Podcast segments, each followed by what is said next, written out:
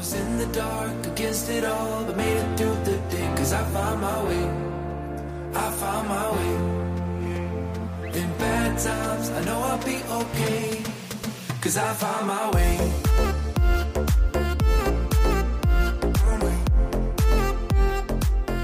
Mic check. One, two, one, two.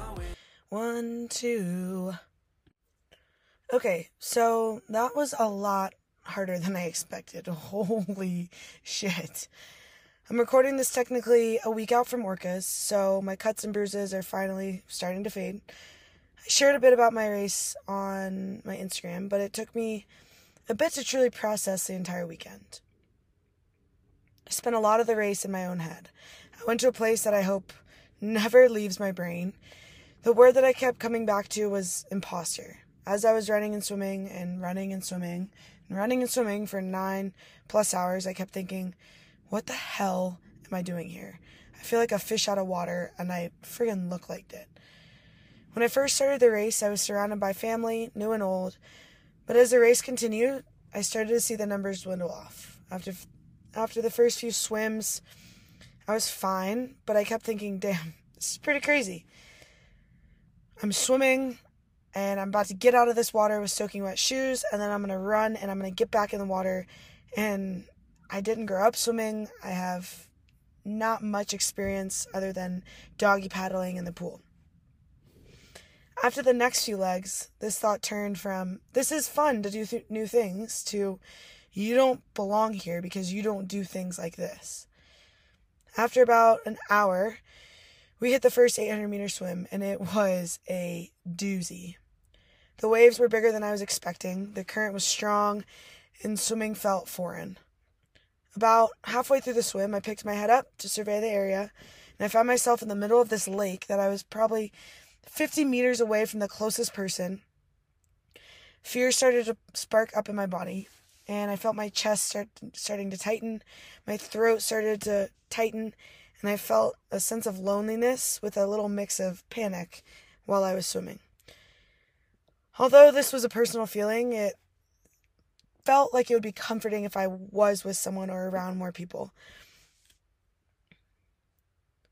As I continued to swim, I started to check in with the things I know. I know that I was swimming through white capped waves off the coast of Washington. That's pretty cool. I know I'm not the best or strongest swimmer, but I'm still swimming, and that's pretty great as well. I would start to think about my technique and then get frustrated because I knew I just had god awful technique and it was inefficient as I was swimming.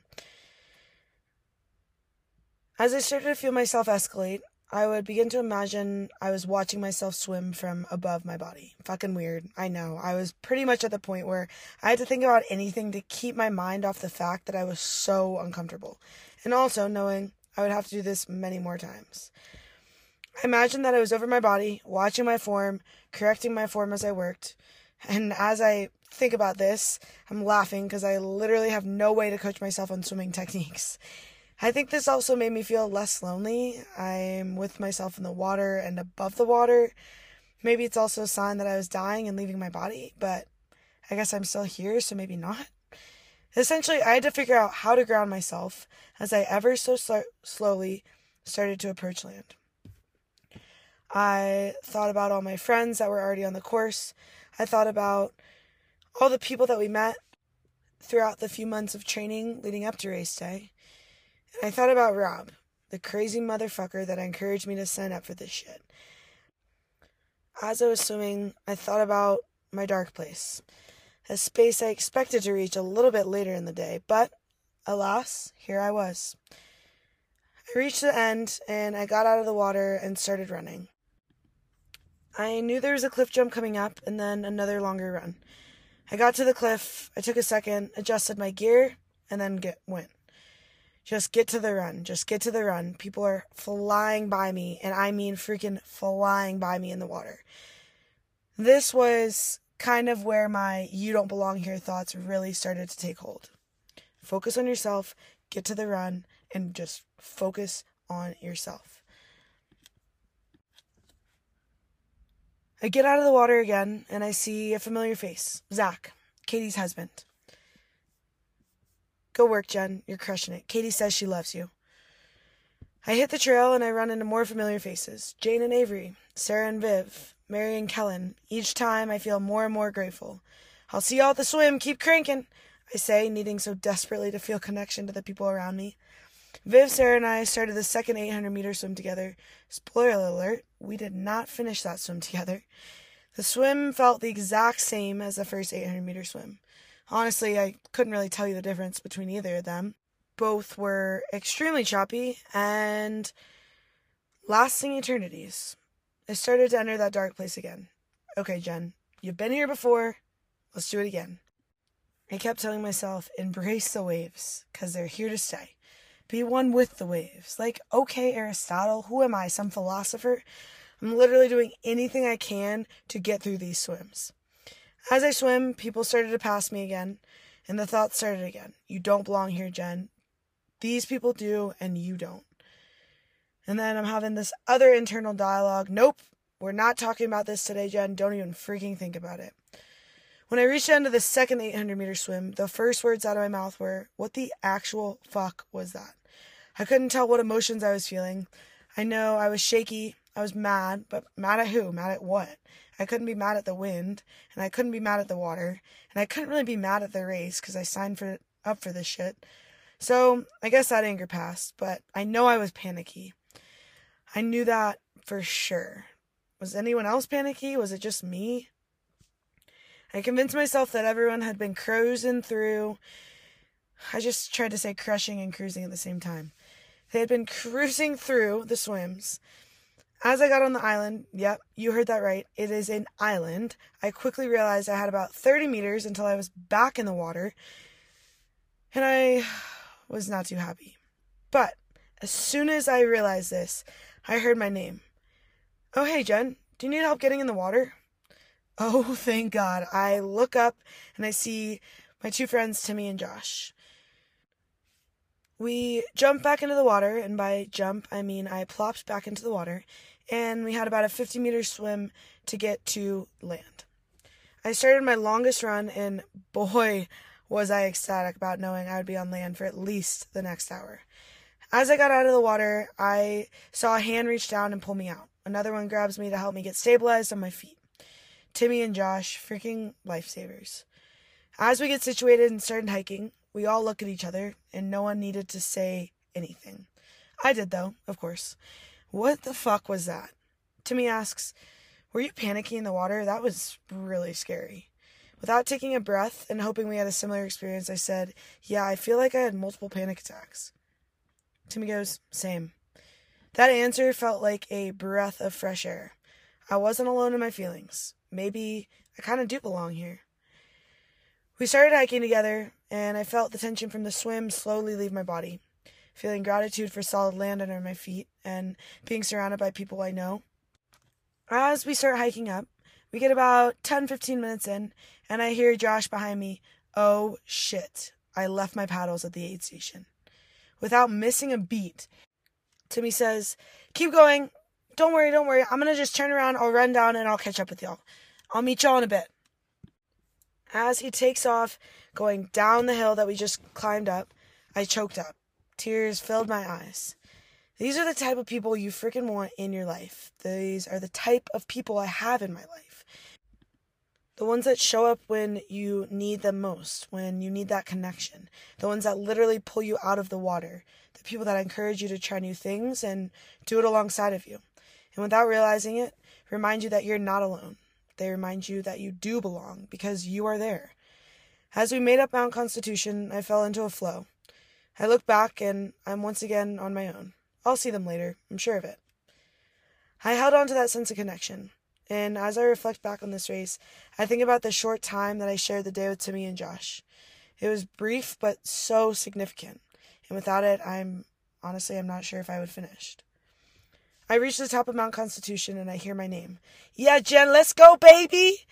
More people, Kyle and Megan, who have been now sprinting and driving around this mountain and the water, different lakes for the entire morning, getting footage and giving support. You made the first cutoff by 45 minutes. How you doing? How you feeling? All I could say is, what the hell were those swims. Everyone at the top of that mountain go, Yep, that's what every single person has said. Okay, so I'm not alone. Not fully convinced I belong, but I'm getting there.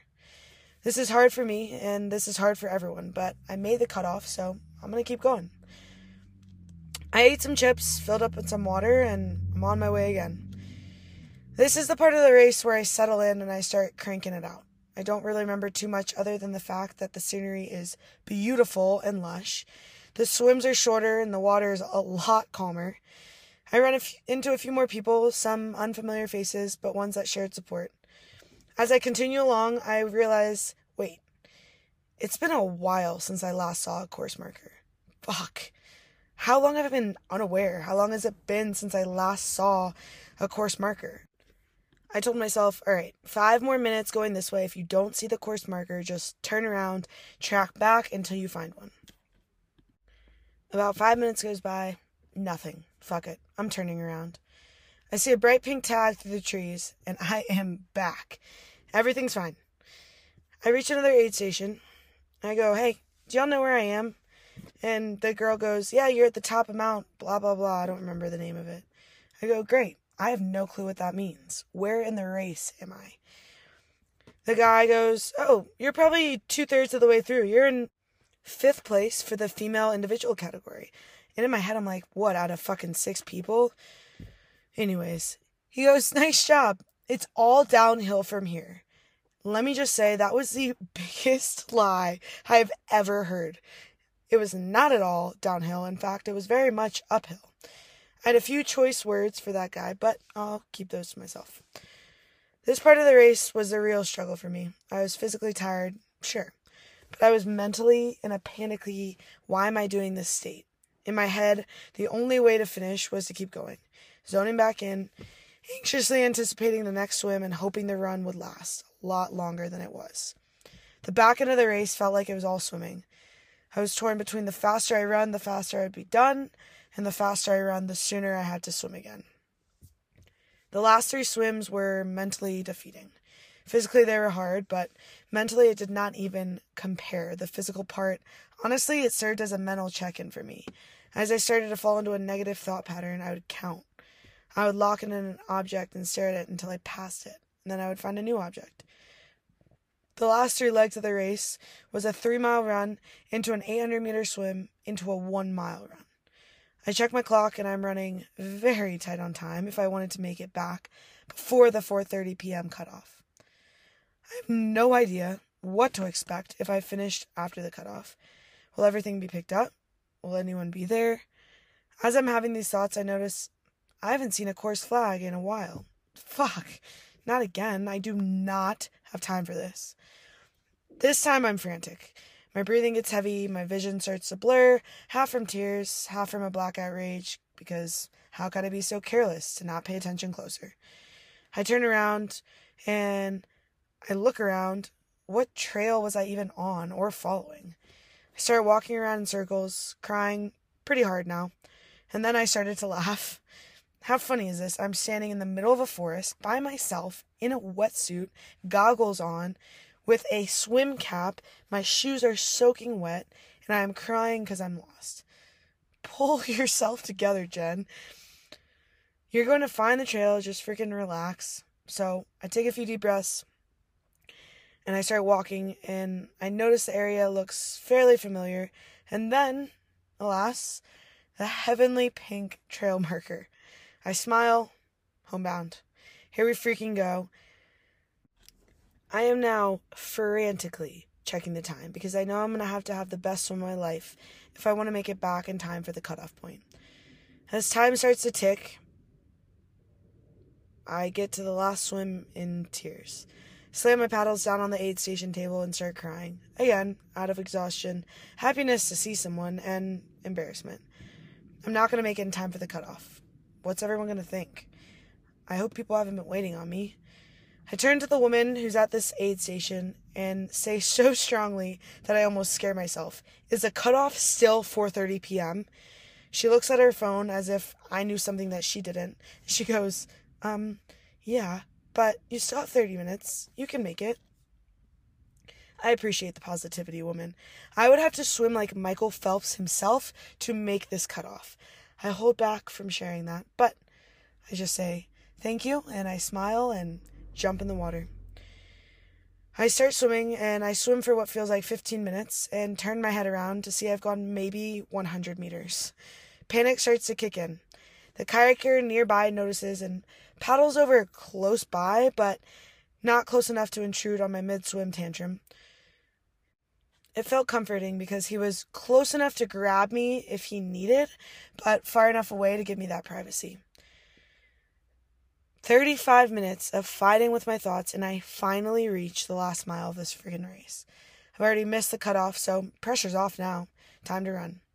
I come upon an area that looks familiar, and it's the same area in the run that we started the race, but this time massively downhill. I still can't see anyone, and then all of a sudden I hear, It's Jen! It's Jen! She's here! And I look down I see Megan standing at the bottom of this hill, and then all of a sudden, out of nowhere, I see everyone running, coming through the trees, and hear people cheering and chasing after me and smiling. I am in full blown tears, ugly crying. It's like my 10th time crying this today. I take the final turn to the finish, and everyone is there screaming their heads off. They formed a human tunnel that I run through to finish, and I felt home. I felt so much love for every single person there. People were handing me water, food, hugs. They were helping me take off my bib, my wetsuit, my shoes. During my run, I was scared that everyone would be disappointed. I was scared that they'd be frustrated that they had to wait for me to finish, which is the most ludicrous thought considering these are some of the most supportive, team centric people I've ever met. I felt embarrassed that I didn't make the cutoff. What I was met with were smiles, pizza, and big bear hugs. Words like, We're so damn proud of you, and I was about to go into that forest and find you. We were worried, but we we knew you'd make it out. We had people and teams who placed who had been done for hours, and they still met me with selfless smiles. The race made me question who I was. I felt like a fraud. Some of the words I spoke to myself were, You aren't a swimmer. How dare you do this? It's so obvious that you don't belong here. Other words were, You're here. You're doing it. Don't worry about the people around you. The story I was telling myself dictated a lot of my experience. I was bought into both narratives, and the impact that those had were polar opposite. Big lesson I learned, and I know I'm going to continue to face, but the words I speak do indeed become the house I live in.